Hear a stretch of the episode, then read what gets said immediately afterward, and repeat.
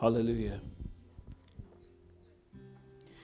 Oh, Father, we thank you that in Jesus Christ the chains of death are broken for all of your children. Your scriptures say, they assure us in Hebrews 2 since therefore the children share in flesh and blood, he himself likewise partook of the same things that through death he might destroy the one who has the power of death, that is the devil, and deliver all those who through fear of death were subject to lifelong slavery. For surely it is not angels that he helps, but he helps the offspring of Abraham. Therefore he had to be made like his brothers in every respect so that he might become merciful and faith, the merciful and faithful high priest in the service of God to make propitiation for the sins of the people. Father, we celebrate our Lord Jesus Christ, our high priest, and our perfect sacrifice, who in his death took on flesh and was born of a woman who went to Calvary to absorb the wrath that was due our sins. In his death, he became the propitiation for the sons and daughters of Abraham. We are the offspring of Abraham, the covenant forefather, because Christ has grafted us in. We are no longer held captive by the power of death and the plans of the devil and the wages of our sin, but we, through Jesus Christ, have been delivered from the fear of death. And the chains of that slavery to the wages of sin have clattered to our feet, and our repentance and turning to Christ, who took on flesh and blood and took on our sin for us and destroyed in that one act on Calvary the one who has the power of death, the devil, and that which laid claim to our souls, our sin. And we thank you, Father, for these things. In Christ we are free, free indeed. In Christ we have life and life more abundantly. In Christ we have the assurance of our eternal home. And this is what we celebrate today. As we turn to your scriptures to remind our souls of the incredible assurance of the gospel, I pray that our hearts would be open and that our lives would reflect these truths in confidence and praise as you lead us and guide us in the way everlasting unto the glorification of our souls one day, ascending with Christ unto glory to our heavenly home. In the meantime, Father, we pray for courage and strength and boldness to proclaim as the first generation of believers did, imbued by the power from on high, the Holy Spirit, proclaiming that Christ alone is our hope, Christ alone is our salvation. Open our ears to hear your scriptures in this day by the power of that same Holy Spirit. In Jesus' name we pray. Amen. Hallelujah. Well, Saints, let me greet you with this historic greeting He is risen. He is risen One more time, He is risen. Amen. This has been the testimony of the church for over 2,000 years. Because of the history transforming moment of the work of Christ, which culminated in the great crescendo of his resurrection and defeat of death and our sin, and his ascension and coronation in glory. This message rung from the lips, the proclamation, and from the pulpits of the Christian church from day one, after the Holy Spirit visited from on high at the Feast of Pentecost, when the first wave of Christians began to proclaim that all of history has changed. And forever now, the message of hope in Jesus Christ is assured in his death, burial, resurrection, ascension, and his coronation in glory. It is to this passage or this moment in history that we turn today in our passage for preaching, and I invite you to turn there in Acts chapter 2, 22 through 38. Acts chapter 2.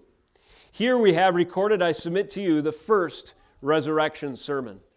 This is the Apostle Peter after the Holy Spirit has descended upon the church, when they waited for the promise of his coming, and then the indication of this uh, fulfillment was manifest in a rushing mighty wind, tongues of fire on their head, and the gospel going forth in every tongue known in Jerusalem at that time, and then followed by Peter's words giving explanation for this momentous occasion in history. Peter's first resurrection, and the church, I submit, first resurrection sermon. The goal of my sermon today is to simply echo what he did so many years ago to proclaim the resurrection glory of Christ according to apostolic precedent. With that introduction, would you stand for the reading of God's word today? Consider these truths in your hearing from Acts chapter 2, 22 through 38. Here is the word of God. Men of Israel, hear these words Jesus of Nazareth, a man attested to you by God with mighty works and wonders and signs that God did through him in your midst, as you yourselves know, this Jesus, delivered up according to the definite plan and foreknowledge of God, you crucified and killed by the hands of lawless men. God raised him up, loosing the pangs of death, because it was not possible for him to be held by it. For David says concerning him, I saw the Lord always before me, for he is at my right hand, that I may not be shaken. Therefore my heart was glad and my tongue rejoiced. My flesh will also will dwell in hope, for you will not abandon my soul to Hades, or let your Holy One see corruption. You have made known to me the paths of life. You will make me full of gladness with your presence. Brothers, verse 29, I may say to you with confidence about the patriarch David that he both died and was buried, and his tomb is with us to this day. Being therefore a prophet, and knowing that God had sworn with an oath to him that he would set one of his descendants on his throne, he foresaw and spoke about the resurrection of the Christ, that he was not abandoned to Hades, nor did his flesh see corruption. This Jesus God raised up, and of that we are all witnesses. Being therefore exalted at the right hand of God, and having received from the Father the promise of the Holy Spirit, he has poured out this that you yourselves are seeing and hearing. For David did not ascend unto the heavens, but he himself says, The Lord said to my Lord, Sit at my right hand until I make your enemies your footstool. Let out all the house of Israel therefore know for certain that God has made him both Lord and Christ, this Jesus whom you crucified. Now, when they heard this, verse 37, they were cut to the heart and said to Peter and the rest of the apostles, Brothers, what shall we do? 38. Peter said to them, Repent and be baptized, every one of you, in the name of Jesus Christ, for the forgiveness of your sins, and you will receive the gift of the Holy Spirit. This is the Word of God. You may be seated.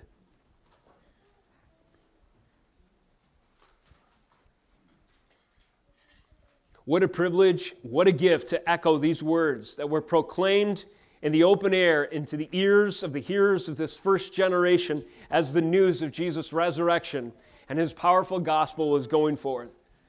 Little likely did most realize at this time that these very words would be proclaimed more than two millennia later, even from this pulpit, and no doubt numerous pulpits around the world, as we celebrate in the Christian church traditionally this time of year that momentous occasion where our sin and death was defeated in the resurrection of our Savior and Lord.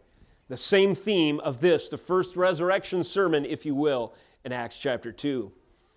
Filled with the Holy Spirit, Peter's Pentecost sermon proclaims Jesus incarnate, Jesus crucified, Jesus resurrected, Jesus ascended, and Jesus enthroned, and Jesus receiving as an inheritance all the kingdoms of this earth. Peter's message was preceded by Jesus' own self disclosure and covenant revelation in Luke 24 13 through 35. I want to draw a connection to the verses that we just read and this passage in Luke. If you recall, between Jesus' resurrection and ascension, he was with the church 40 some days. And among his acts during this time, with his glorified body yet to be ascended, he gave instructions to two very fortunate souls. These disciples found themselves traveling on the road to Emmaus with the most glorious of all travel companions. It says in Luke 24 13, that very day, two of them were going to a village named Emmaus, about seven miles from Jerusalem. And they were talking with each other about all these things that had happened. While they were talking and discussing together, Jesus himself drew near and went with them. Their eyes were kept from recognizing him, but they listened. says 17, he said to them, What is this conversation they are holding with each other as you walk? As the story proceeds, we find that Jesus begins to explain to them all that they had witnessed their eyes and ears in recent days. In verse 27, he says the following, or 24 at 6. Was it not necessary that the Christ should suffer these things and enter into his glory? And here it is, verse 27 And beginning with Moses and all the prophets, he interpreted to them in all the scriptures the things concerning himself. What a glorious moment that must have been. What a conversation, what a Bible study that must have been. Peter's message was preceded by Jesus' own self disclosure and covenant revelation to just two people in Luke 24 13 through 35. On this occasion, between his resurrection and ascension, Jesus explained, or explained to these his two hearers, how the scriptures speak of him, the entirety, all of them, from the prophets to Moses, the interpretation of all the scriptures concerning himself, the word says. And maybe you were fall into this camp. I know I have in the past. Many have wondered and speculated what was the content of Jesus' words on the road to Emmaus? Wouldn't it have been uh, amazing Oh, to be a fellow traveler, eavesdropping on the greatest Bible study of all time, you or others might have exclaimed. But I submit to you, saints, that we can virtually listen in to Jesus' own exposition of the Scriptures as we read the sermons of the book of Acts and the testimony of the, of the early apostles. What was among the things that Jesus proclaimed to the disciples on the road to Emmaus were indeed, I submit to you, the truths that we heard proclaimed from the mouth of Peter in Acts 22, 2, 22 through 38. After all, the same Spirit of God certainly revealed, revealed, through Peter to the crowds at Pentecost the truths that Jesus had disclosed to those two traveling disciples, whoever they were. Peter's first resurrection sermon is preserved in the book of Acts in part as a sample of the content of Jesus' revelation and words to his captive hearers on that day, traveling in the presence of the resurrected, soon to be ascended Savior.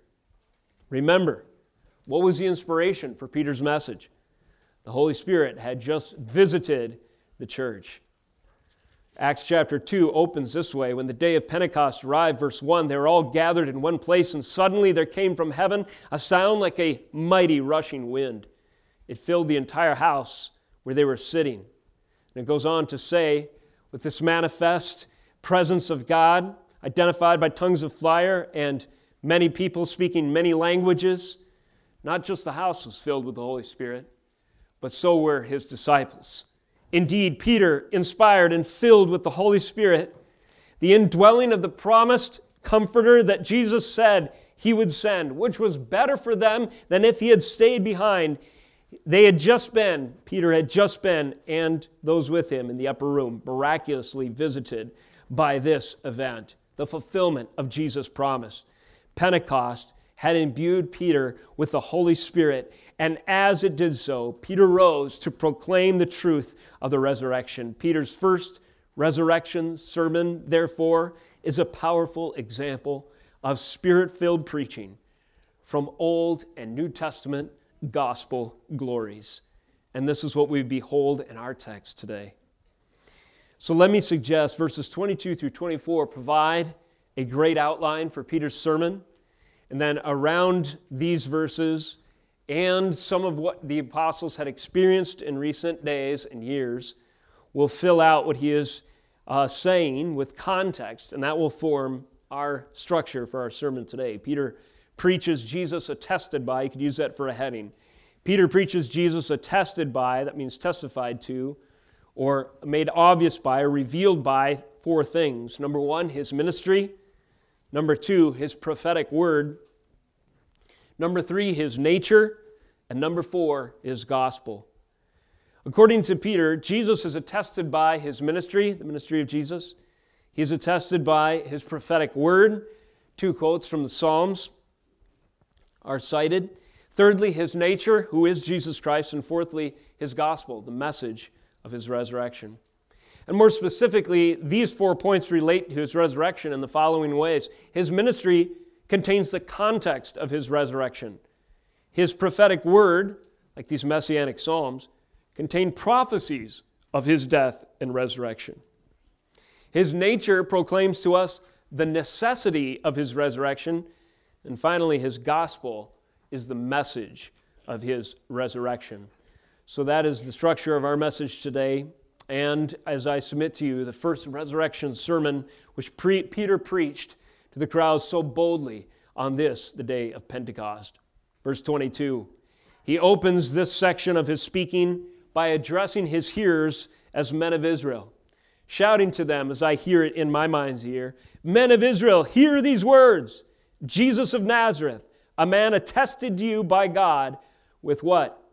Mighty works and wonders and signs that God did through him in your midst, as you know. This Jesus delivered up according to the definite plan and foreknowledge of God, you crucified and killed by the hands of lawless men. God raised him up, loosing the pangs of death, because it was not possible for him to be held by it. And then verse 25 continues with a citation from a messianic psalm, Psalm 16. But in those three verses, 22 through 24, we have the body of his message, so to speak. He says that Christ was attested to us, firstly, by works, wonders, and signs. This would be his ministry. Peter preaches a Jesus, he preaches the Jesus attested by, testified to, or revealed by his ministry. His ministry, according to Peter in verse 22, contained these three elements which proclaimed who he was and the nature of his saving work.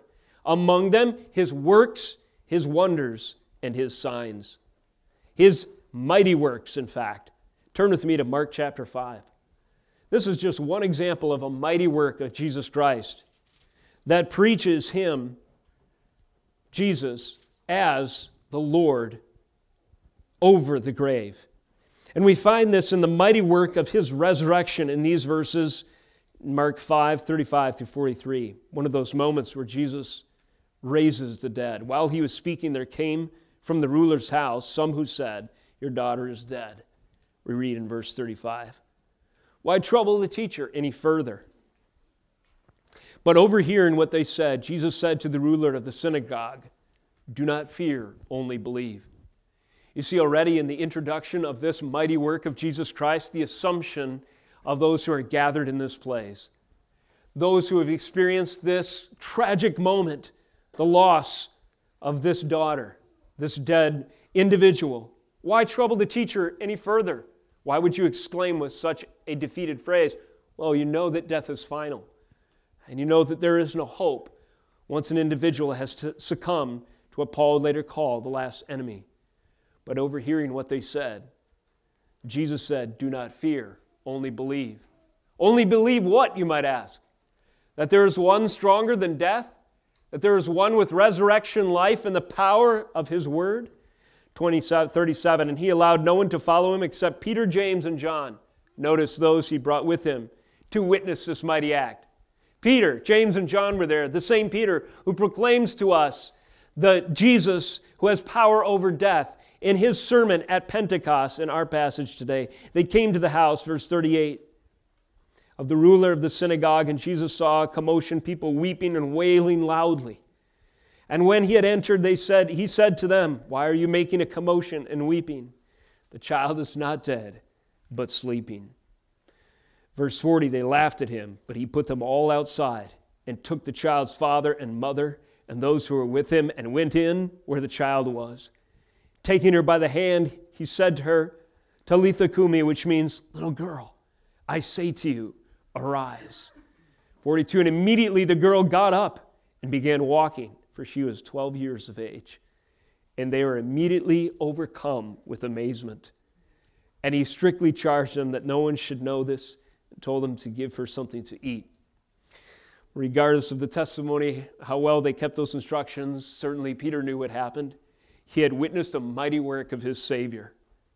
The one who would later say at another resurrection event, the resurrection of Lazarus in John 11 25, I am the resurrection and the life. Thus, we see, according to Peter, that the ministry of Jesus provides the context of resurrection.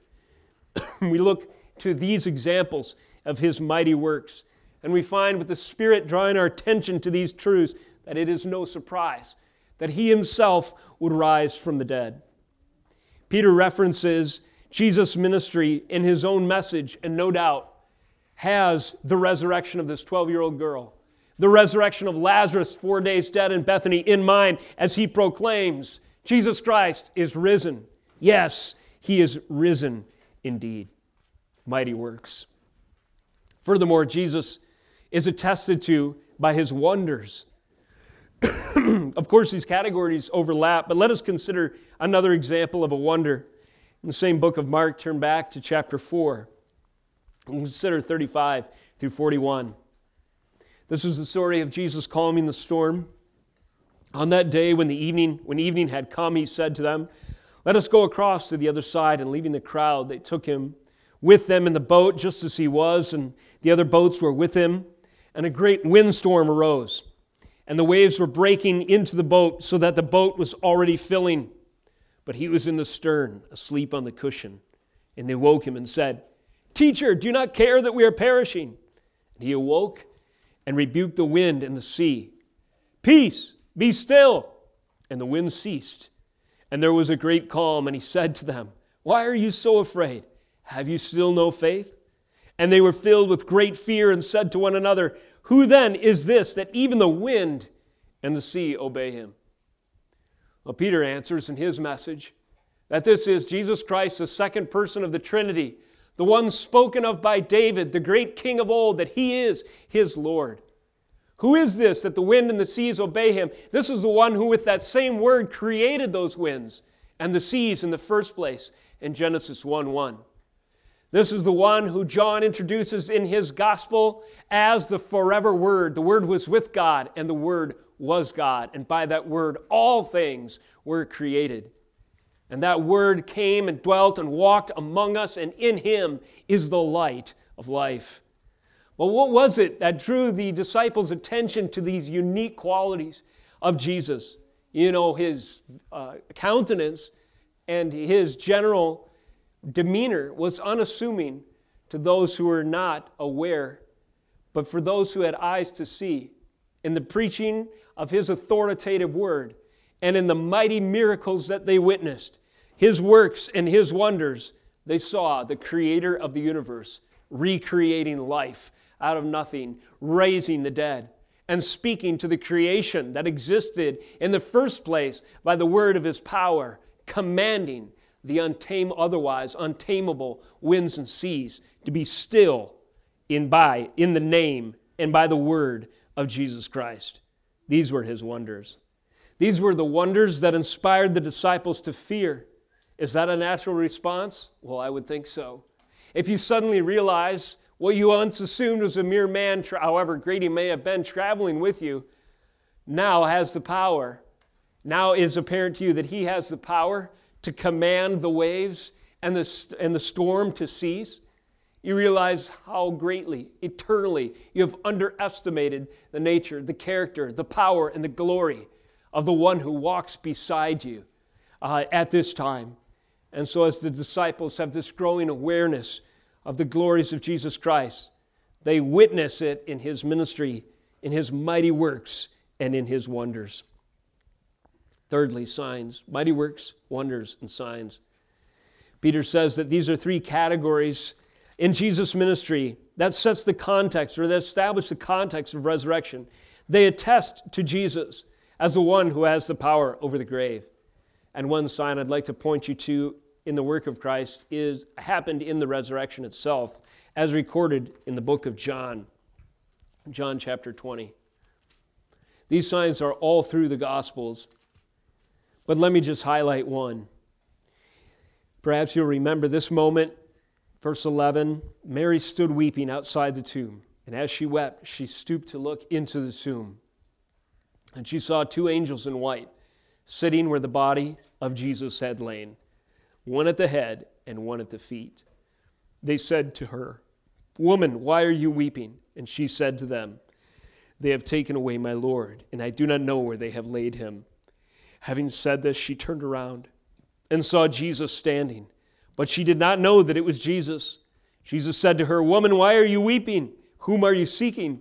Supposing him to be the gardener, she said to him, Sir, if you have carried him away, tell me where you, have laid him, and I will take him away. Jesus said to her, Mary. She turned and said to him in Aramaic, Rabboni, which means teacher. Jesus said to her, Do not cling to me, for I have not yet ascended to, to the Father, but go to my brothers and say to them, I am ascending to my Father and your Father, and to my God and your God. And as we continue to read in verse 18, it is apparent that Mary Magdalene's tears of sorrow turn into tears of joy, ecstatic rejoicing as she went and announced to the disciples in verse 18, I have seen the Lord, and that he had said these things to her. But did you notice in the record of this resurrection, eh, of this resurrection record, as witnessed by Mary Magdalene, there's a powerful sign. I've mentioned this before, but I never tire of pointing it out. In verse 12, what did she see inside this tomb? Two angels in white, sitting where the body of Jesus had lain, one at the head and one at the feet. This was an incredible sign. Where in the Old Testament, kids, do we see a spot where there's two angels, one on one side and one on the other. Kids, could you uh, remind us? There was something in the temple and in the tabernacle that had two angels, one on one side, one on the other. What was it called? Anyone know? Two angels facing one another in the shape of a box. Does anyone remember? Ark of the Covenant, that is correct. An angel on one side, an angel of the other. And kids, does anyone know what was in the in between those two angels? What was that called? It was a kind of seat. Does anyone know? The mercy seat is correct. Thanks, Sonny. So notice this picture of God's abiding presence with his people that had been memorialized in the temple and tabernacle furniture all the way back from the days of Moses. You have an angel at the head, an angel at the foot, as it were, or angels facing one another, the Ark of the Covenant, and in between is the place of mercy, the mercy seat. This is where the atonement blood was sprinkled, and this was where the presence of God was manifest with his people, symbolizing the following. These angels were indeed a picture of the seraphim that would guard the presence of God from the unworthy and the unholy for all of time, since the Garden of Eden. That flaming sword of God's judgment stood as a locked gate to the place of his presence. But there was a way, there was a door, there was entrance into the presence of God. But the key was the shed blood of his atoning work that would once again, or that would allow once again entry, free passage, safe passage into the realms of glory and communion with a holy God. And this, the mercy seat, was represented in the, in the sacrifices of old, and the atoning blood was shed, and when those conditions were met, then God's presence symbolically dwelt with his people in that Shekinah glory, signaling that they were in his favor once again. This powerful sign on the day when Mary Magdalene sees the empty tomb carries with it the fulfillment of that picture of old. Jesus Christ is the mercy seat, and by his atoning blood, so those angels indicate that presence, the presence of God is open, but only through him. This is one of those amazing signs of fulfillment of old covenant pictures and the sacrificial order and so forth.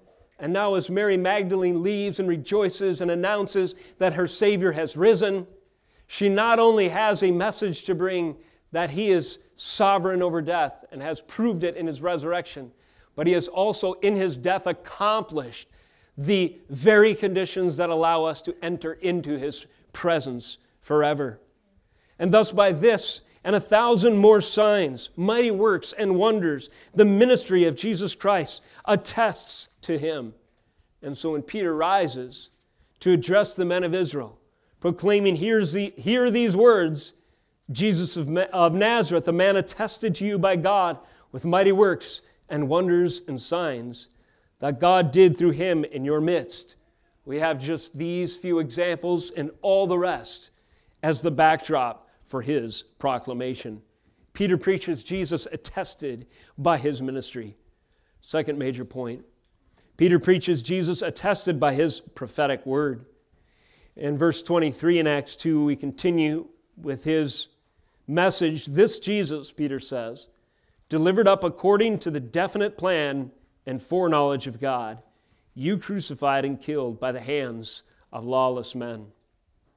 Peter preaches a gospel, and here there's, he references prophecies implicitly of Jesus' death and resurrection. He, or he acknowledges this in three ways two phrases and a citation. The phrases are definite plan and foreknowledge. And the citation comes from Psalm 16, 8 through 11, where Peter cites an example of a messianic psalm which prophesied Jesus' death and resurrection. Thus, Jesus was attested to by his prophetic word. Prophecies of his work of redemption are all through the Old Covenant. And Peter draws attention to that in his first great resurrection sermon. He says that according to the definite plan of God, these events took place. And though they involved the horrific sin of those who took up false accusation, took up the hammer that nailed Jesus to the cross, and the attitude of the rebels which to a man rejected their Savior and Messiah, nevertheless, even all these that the church later acknowledged in chapter 4 God had assembled according to his sovereign plan served the purposes and the sovereign order of God's definite plan that the sacrifice, Jesus Christ, would be killed by the hands of sinners, but it was according to the definite plan and foreknowledge of a holy God to accomplish the very redemption of those who falsely accused him, rejected their Messiah, and nailed him to the tree if they would but turn, like that uh, centurion the day on his death, and say, Truly, this man is the Son of God. His definite plan. The Psalms of David are quoted twice in Peter's sermon. But he is, in setting his precedent, this precedent in this sermon, we find that Peter's eyes are opened by the Spirit to that which Jesus opened the eyes of those on the road to Emmaus to, as we read in Luke 24. That is, that the Psalms of David speak of Jesus Christ. His example is Psalm 16, but consider one other one that reveals to us the definite plan and foreknowledge of God. Psalm 22, a famous messianic psalm proclaiming to us that it was according to God's sovereign plan from before time began that Jesus would be crucified. There's striking prophetic language in this psalm that Jesus himself echoed when he hung on the cross. 22, Psalm 22, verse 1. My God, my God, why have you forsaken me? Why are you so far from saving me from the words of my groaning? The psalmist continues to lament this way. This, in fact, is a psalm of David. He continues with these striking points of prophecy, verse 14. I am poured out like water, and all my bones are out of joint. My heart is like wax, it is melted within my breast. My strength is dried up like a potsherd, and my tongue sticks to my jaws. You lay me in the dust of death.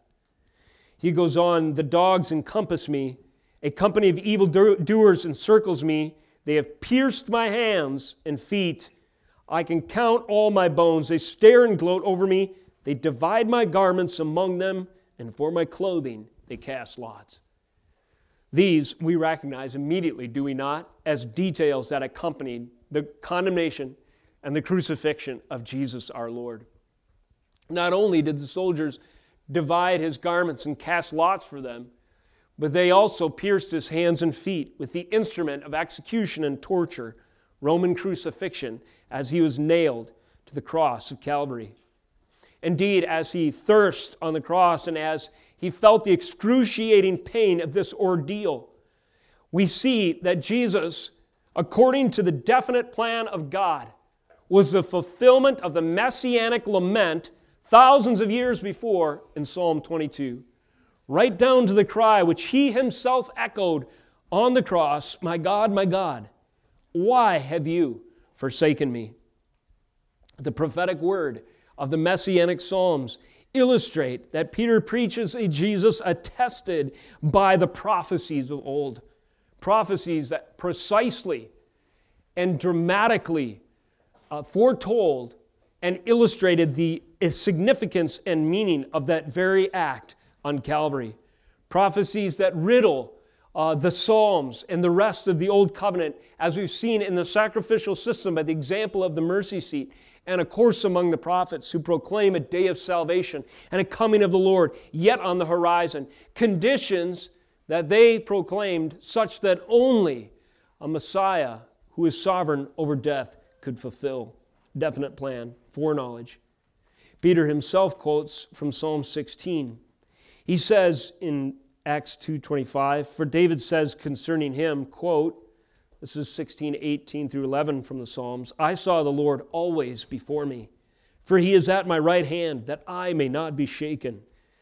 Therefore my heart was glad and my tongue rejoiced. My flesh also will dwell in hope. For you, not, you will not abandon my soul to Hades, or let your Holy One see corruption. You have made known to me the paths of life. You will make me full of gladness with your presence. David realizes something that the Spirit of God has awakened to his soul. That when David of old writes in the first person, like this is happening to him, he is assuming the voice of the lineage of the Messiah, if you will. David writes, so to speak, in the messianic first person. He writes as if he were his son one day, as he proclaims, according to the definite plan and foreknowledge of God prophetically, what will happen or events that will happen in Psalm 22 to the Messiah to come, or the nature of the Messiah to come himself in Psalm 16, quoted here by Peter You will not let your Holy One see corruption. Thus, the definite plan and foreknowledge of God are attested to in the Messianic Psalms. Just four examples in our sermon today Psalm 22, Psalm 16, later a reference, as Peter does, Psalm 110. These uh, three, and then also uh, others as well, if we have time to touch upon them. Definite plan, foreknowledge. But then Peter himself explains what's going on in verse 29 of Acts 2. Brothers, I may say to you with confidence about the patriarch David that he both died and was buried, and his tomb is with us to this day. Being therefore a prophet, and knowing that God had sworn with an oath to him that he would set one of his descendants on his throne, he foresaw and spoke about the resurrection of the Christ, that he was not abandoned to Hades, nor did his flesh see corruption. This Jesus God raised up, and of that we all are we all are witnesses. So what does Peter say? Well, he acknowledges by the inspiration of the Holy Spirit that uh, David was not writing about himself. Though he spoke in the first person, he was speaking prophetically. David was a prophet, according to Peter. And knowing that God had sworn an oath to him that a son of his would abide on the throne forever, Peter says that this resurrection sermon, long before he even spoke, was available to, those, to the enlightened hearer from Psalm 16. He, David, foresaw and spoke about the resurrection of the Christ. How do we know that Jesus would be resurrected? Well, in part, David himself prophesied it in Psalm 16. You will not let your Holy One see corruption. You will not abandon the soul of the Messiah to Hades or the place of death. Thus, the prophets and the covenant, the prophetic word testify to the resurrection, the death and resurrection of Jesus Christ. We don't have the time to explore the connections from 2 Samuel 7 this morning. But in verses 12 through 17, if you want to mark them for further study, you'll see the record of the covenant given to David. And here, David himself has promised to have one of his lineage to be on the throne, ruling and reigning forever and ever. When Jesus ascends, and Peter acknowledges his ascension in the same sermon, to receive, as a reward of his sufferings, the title deed to every nation on this earth according to Daniel chapter 7. He sits upon the throne and he's enthroned and coronated, given the crown King of Kings and Lord of Lords, thus fulfilling the covenant promises to David that one from your lineage, the son of David, Jesus, and also the Son of God, will rule and reign forever. Thus, in Psalm 16, uh, David speaks of Jesus prophetically, declaring of him that he will not ultimately see corruption and he will not be abandoned to Hades. And the glorious hope of the gospel is that if you are in the Son of David, Jesus Christ, who paved a way, who pioneered a path through death itself, triumphant, then you will not be abandoned to Hades either. But by the power of his death and his resurrection, you will enter victoriously through the grave into communion with the Holy God, into his presence forever, by virtue of his mercy seat, where the sufficient sacrifice and shed blood that lay between his, and that uh, was shed by his body, that lay between those angels in that tomb, uh, signaled on the day when he was resurrected. Peter preaches Jesus attested by his ministry, his prophetic word, and thirdly, his nature, the necessity of his resurrection.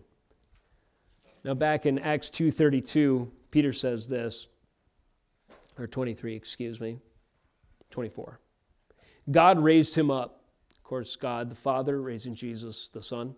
God raised him up, loosing the pangs of death because it was not possible for him to be held by it. It was not possible for death to declare ultimate victory over Jesus Christ. Why is this the case? It's because of who Jesus is, his nature. Peter goes on to expound the nature of Jesus in verses 32 and following, and he references the, tr- the Trinity quite explicitly in this passage. He says, This Jesus, God raised up. Again, God the Son was raised by God the Father, and of that we are all, or we all are witnesses. Verse 32 Being therefore exalted at the right hand of God, and having received from the Father the promise of the Holy Spirit, he has poured out this that you yourselves are seeing and hearing.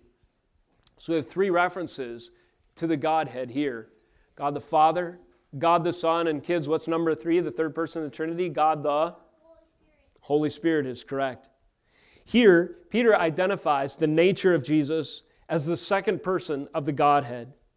And as such, his nature portray, or displays to us, attests to us the necessity of the resurrection.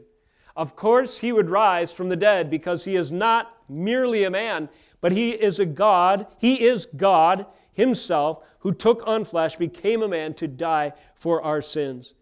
And this Jesus, Peter says, God the Father, if you will, raised him up. And of that we all are witnesses. And then, furthermore, evidence of the nature of Jesus and his authority, he received from the Father the promise of the Holy Spirit, and Jesus himself has poured out this that you yourselves are seeing and hearing. Jesus, according to his authority as the second person of the Trinity, made good on his promise to send a comforter God the Holy Spirit in his absence.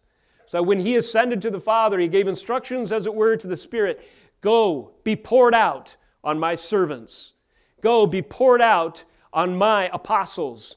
And so, God the Holy Spirit, on the day of Pentecost, signaled by a rushing mighty wind, tongues of fire, and other tongues spoken to all the hearers in Jerusalem that day, obeyed the voice of God the Son and came upon the Spirit and gave them power to proclaim the truth of the gospel. And this power was manifest in several ways. But perhaps the most profound is the understanding that Peter suddenly has. When Peter proclaims, and I imagine he doesn't have notes like I do today, you know, prepared each Sunday to present to you so as not to misrepresent the Word of God to the best of my ability, the Scriptures on their own terms. This is an apostle filled with the Holy Spirit, speaking from his memory of the Psalms, on the spot to the hearers, and proclaiming precisely, with clarity, and with his eyes open to the reality of God's holy word, the connections between the messianic Psalms and the fulfillment of Jesus Christ. And that the author of those scriptures of old spoke as a prophet of one to come and that he and those with him, his those disciples that traveled with him, and those that prayed and waited for the Spirit in the upper room had just witnessed the Messiah risen from the dead, and had just witnessed the power of his Holy Spirit granting to them understanding and ability and confidence to proclaim this message to all the hearers of Jerusalem on that day. And this would not have been an easy task. This was a crowd that had just conspired to kill the Son of God. And now his disciples are going out without fear of death, boldly proclaiming that they had just killed the very one who was God the Son, had the power over death. and rose from the dead? His nature, Jesus' nature, is evident in the Trinity, and the Trinity is seen in the understanding and proclamation of Peter that he wasn't just a man, but he was God the Son, and he was God and man in his incarnation. We see his divinity testified to by Peter himself by citing Psalm 110:1 verse 24 David did not ascend into the heavens but he himself says the Lord said to my Lord sit at my right hand until I make your enemies your footstool when Peter echoes this reference again a messianic psalm where David speaks of his Lord that is David speaks of Jesus Christ this interpretation Jesus himself had given already in Matthew 22 41 through 46 by rhetorical question, Jesus asked the Pharisees, How is it that this is David's son, if David calls him his Lord? These, the most learned men, who'd likely memorized the Torah and could cite it chapter and verse off the top of their head. These, the most impressive in their intellect, their understanding, and their outward piety of all the religious leaders of their day, who compelled the attention of the people and set themselves in the seat of Moses and proclaimed to be an authority on the word, were stumped when Jesus asked them, How is it that Peter or that uh, David calls his son his Lord?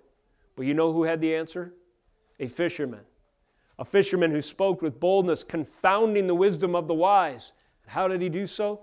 He was filled with the Holy Spirit, and his eyes were opened to see that David spoke of his son, who was his Lord, who was his Messiah, who would be killed and raised from the dead ascended unto glory to rule and reign forever as victor over sin in the grave. Thus, in Jesus' nature, in the Trinity, the divinity, and the ascension, Peter proclaims the necessity of his resurrection. He must rise from the dead. Death cannot keep him in the ground. Not only will he be released from the pangs of death, but he will be released from the confines of this earth, and he will ascend unto the heavens, into the heavens, and what will he do there? He will receive, as we said before, the inheritance and the kingdom of David, as it were, the right to rule and his sovereignty, and in his sovereignty, control and rule and reign over all the kingdoms of the earth. Thus, in verse 36, as Peter draws his words to a close, he addresses the hearers again. Let all the house of Israel therefore know for certain that God has made him both Lord and Christ this Jesus whom you crucified. Peter preaches Jesus attested by his ministry, his prophetic word, his nature, and his gospel. And in his gospel is the message of the resurrection. What is the message of the resurrection? Jesus Christ is Savior and Lord, and you just killed him. Imagine hearing this, putting yourself in the shoes of these. Peter has said again in verse 23 This Jesus, delivered up according to the definite plan and foreknowledge of God, you crucified and killed by the hands of lawless men. Let all the house of Israel therefore know, again 36, God has made him both Lord and Christ, this Jesus whom you crucified. Know for certain, because of the resurrection of the dead, you're forever guilty of the most incredible sin and state of rebellion against the Almighty that you could possibly imagine. Who did they kill? They killed the one that had the power to raise the dead and demonstrated it. Those two examples we referenced earlier by his mighty works. They killed the one who raised the little 12 year old girl by the touch of his hand. They killed the one who, by his spoken word, after four days entombed, rose Lazarus from the grave. They killed the one who, by a voice of his direction and commandment, could still the storm and calm the sea. They killed the one who, in his very death, supplied the atoning blood on the mercy seat, so to speak, that would provide for them hope if they would turn from their sin, rejecting the Messiah in their murderous rebellion, repent and believe. Peter preaches a certainty based upon the resurrection. This Jesus God raised up, and of that We all are witnesses. We know this happened. You know this happened. And because of the resurrection, Jesus stands to judge, and you are guilty. What gave Stephen, when he was proclaiming the gospel to his persecutors, the strength to endure stone after stone until he was ushered into glory? He saw a vision. What did he see a vision of? The resurrected Christ. He saw a vision of Jesus Christ standing before the right hand of the Father, standing as judge of his persecutors. One who had defeated the grave and will adjudicate his case and will ultimately judge those who reject the gospel. And so Stephen can be ushered into glory with confidence, proclaiming the message all along and filled with the Holy Spirit. Did his words not echo what Peter proclaimed? The message of resurrection? You are guilty, but he is a Savior. This responsibility that every sinner bears, if you realize the weight of it, in light of who Christ is, his resurrection, his inarguable mighty works, wonders, and signs, the prophetic word that prophesied of old of his coming and his nature evident in everything that he accomplished and did, that leaves us responsible as sinners of the most weighty crime one could possibly imagine. And the crowds felt it that day. The same Holy Spirit that gave Peter the power to preach this gospel came upon the sinners, in the, and in their ears, as they heard the indictment of their own guilt, they cried out, verse 37. Now, when they heard this, they were cut to the heart and said to Peter and the rest of the apostles, Brothers, what shall we do? And Peter said to them, Repent and be baptized, every one of you, in the name of Jesus Christ, for the forgiveness of your sins, and you will receive the gift of the Holy Spirit. He goes on to declare that this promise is going beyond just the audience that listened to him that day. It would be spread unto Judea, Samaria, and the uttermost parts of the earth. And the book of Acts goes on to document the progress of the gospel. This gospel has reached Cross Lake, Minnesota. That's why we are a church and why we gather here today. This gospel will continue to be proclaimed then in nooks and crannies until every tribe and tongue and nation on the earth have received a witness of the resurrected Christ. And as many as he appoints unto salvation have bowed before his majesty and declared, What must I do? I am guilty.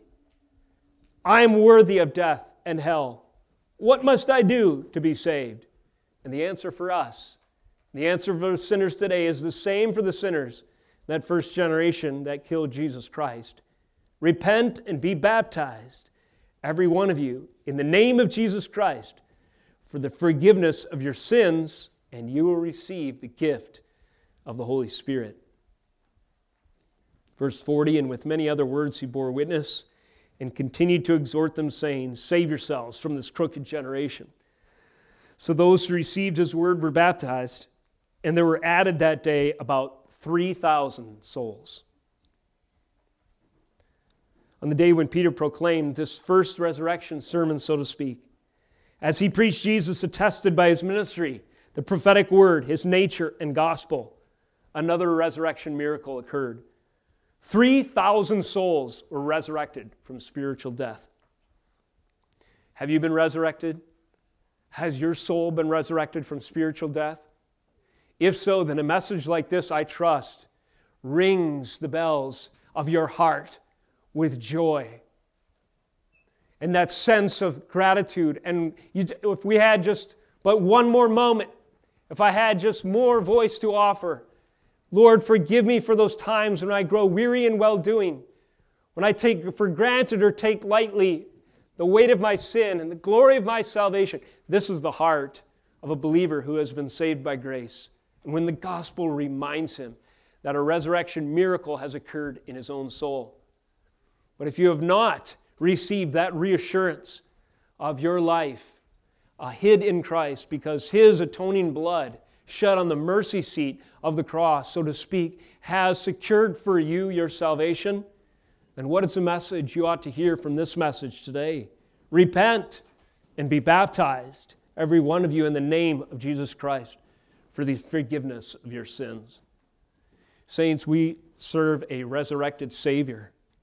We have the same appeal in the absolute, certain, objective, inarguable testimony of God's sovereign power and Jesus' glorious authority that Peter had.